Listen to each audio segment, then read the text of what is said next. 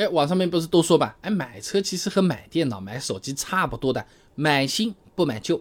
哎，但实际上这个说法还不一定真的特别准确。严格的讲啊，车子买新不买旧，这个新其实可以有两种解释。第一种新呢，指的是年款的新旧，买新不买旧啊，你最好买个新款的车子，不要买老款的车，对不对？第二种新呢，是使用程度上的新呢，是指新车，旧呢是指二手车，买新不买旧，最好是买个新的车子啊，不要有人用过的二手车。哎，那这两种买新不买旧的说法到底有没有道理或者是依据？我们一个个来聊啊。首先是新款和老款的选择啊，那网上。推荐买最新款的车子，主要的理由嘛，就是新款车子配置更丰富，用的技术嘛，总应该是更先进的了。哎，但其实要看实际情况的啊。首先啊，厂家或者 4S 店说的新款上市，哎。是有不同情况的。一般来讲，有年度改款、中期改款、换代这三种说法或者是情况。就好比我买电脑，啊，老板说这新款呢，他天天做生意，天天说新款啊，有可能呢是芯片内存换了好一点，也有可能是用了新的主板、新的系统了，也有可能呢只是给你加了两组 RGB 这个灯好看点。它还真的都叫新款，但其实它的改动幅度还是不同的，对不对？车子的年度改款，简单来说呢，就是在一个车型推出一到两年之后呢，进行一些配置和外形上的调整，改动的这个幅度相对其实比较小。你比如说二零二三款的大众途观 L，相比二零二二款，它就是进气格栅啊、大灯组啊改动一下，内饰和车身尺寸基本上没有太大的变化。你用英文很好理解，它叫 facelift，翻译过来叫整形，脸。捯饬了一下 啊，中期改款一般呢是在一个车型推出了三到四年之后，中期改款的车子呢，在外观、动力和配置上面呢，有可能会有比较大的升级。你比如说，二零二二款的福克斯，相比于二零二一款，这核心的动力总成都变掉了，从原来的三缸发动机全系换成了一点五 T 的四缸发动机了，变速箱呢也由原来的八 AT 变速箱换成了六 AT 变速箱 啊。你看，一个是被骂了换发动机了，一个是成本控制了，变速箱也有变化了。当然，他有可能说这个是更先进啊。那如果说是换代车型，哎，换代了，变化就有可能更大了。基本上就是整个车子的从外观到内饰，甚至是里面的核心技术，都有可能存在完全不一样的情况了。所以说，要不要买所谓的最新款的车子，其实就要看到底是刚才说的哪种新啊。你如果就是年度改改的车子嘛，就是做了个拉皮手术，手机出了个新配色，新款老款差不多，甚至 CPU 都是一样的，那。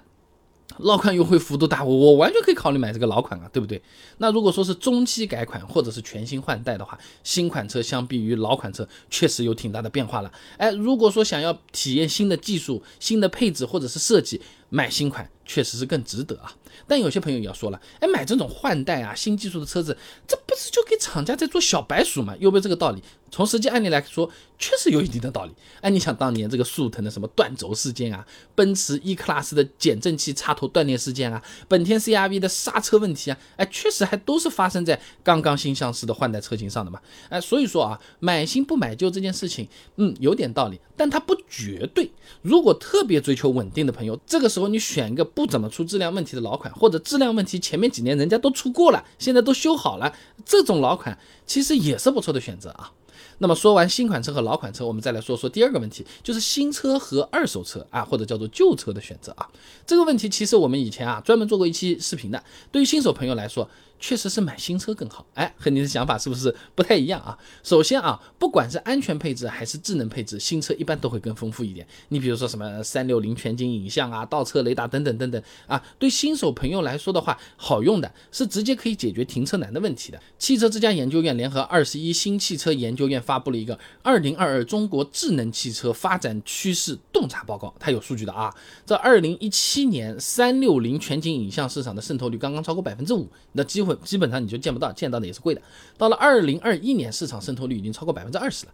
换句话说啊，你要是买个四五年前的二手车，你大概是找不到几台有这样的配置的。但如果说你买比较新款的车子，哎，即使是十万块钱左右的，你比如说什么长安逸动啊、吉利帝豪这些。三六零全景影像都有了，倒车真的是挺好使的。另外呢，新手如果去买二手车，由于本身也不是特别懂里面的门道，你踩坑的概率还是比较大的嘞。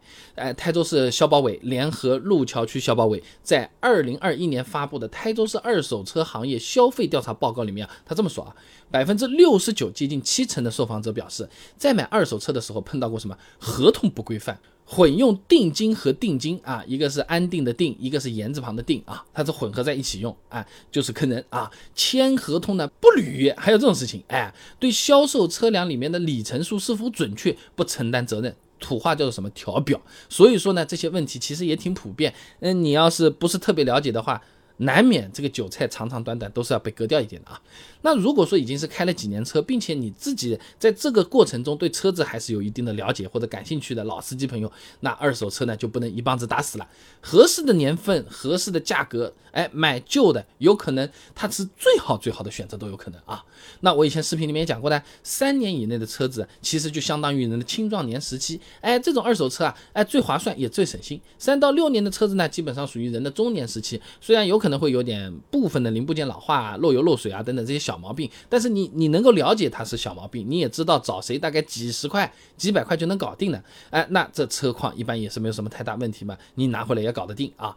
那超过十年的车子就有点像是老年过渡期了，呃，便宜嘛是真便宜，但是买回来你修修。搞了不好比买新车贵的，哈哈。那你有认识的修车厂，或者说买之前你看过了哪些是 OK 可以继续用的，哪些修修大概多少钱，你是分析得出来的，那你有可能可以买。你连这个概概念都没有的，就别碰了啊。所以总的来说，如果是新车和二手车选择，预算只要足够的情况下，大部分朋友确实是买新不买旧比较好啊。但如果说是新款车和老款车的这个选择上，买新不买旧，其实就没有那么的严格或者叫精准啊，还是要看它。它是哪种新法？哎，你是就换换样子的，还是说配置调了调的，还是说啊和上面那一代完全就不一样了？哎，小猫变老虎了啊？